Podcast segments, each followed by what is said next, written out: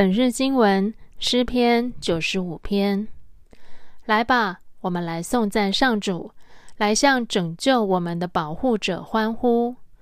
我们要以感谢的心到他面前，我们要向他欢唱颂赞之歌。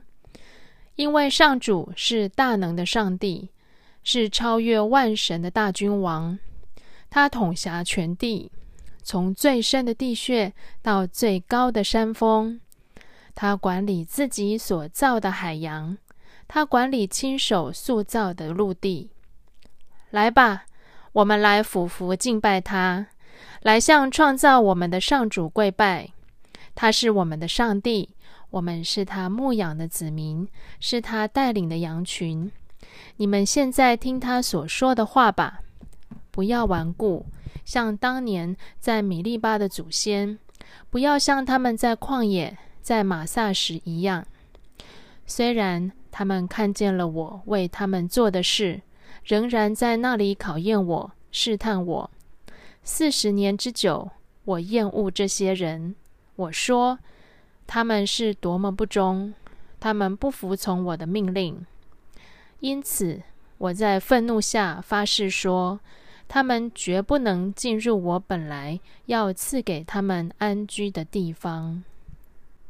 诗人提到玛萨、米利巴和试探，都是出埃及记十七章一到七节的情节。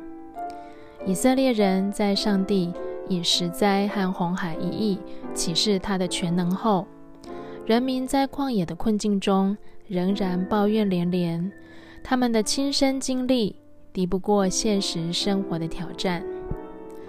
人民在旷野抱怨上帝没有好好照顾他们，甚至不如他们在埃及的生活情境。这表示埃及的公民教育深植他们内心。虽然上帝把他们带到旷野教室，施与耶和华信仰的公民教育，但人民似乎喜欢实体的，不适应上帝是无形无状的。这就让人民在旷野漂流四十年，多受很多苦。进入迦南地后，情况并没有改变。人民放心的信靠上帝的时候不多，他们一直徘徊在巴力等众神之间，寻求他们认为的最大利益。最大的利益来自最有全能的神。诗人向人民见证说，上帝就是那位最有全能的神，因为他创造并管理陆地和海岸，他的全能胜过陆地上所有的国家。同时，他是超越万神的大君王。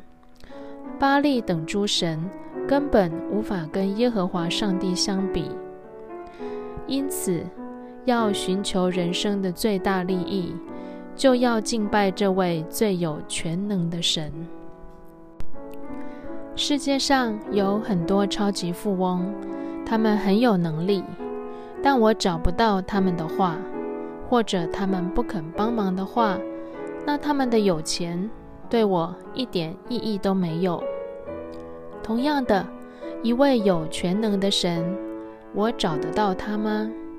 他愿意帮助我吗？诗人见证说，他是我们的上帝，我们是他牧养的子民，是他带领的羊群。上帝不只有能力，他还愿意帮助我们，只要我们肯寻求他。因此，诗人带领人民来到上帝面前敬拜他。来吧，我们来颂赞上主，来向拯救我们的保护者欢呼。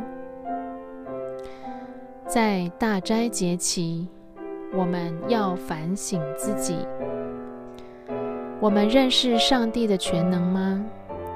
还是仍在寻找一些缥缈虚无的帮助？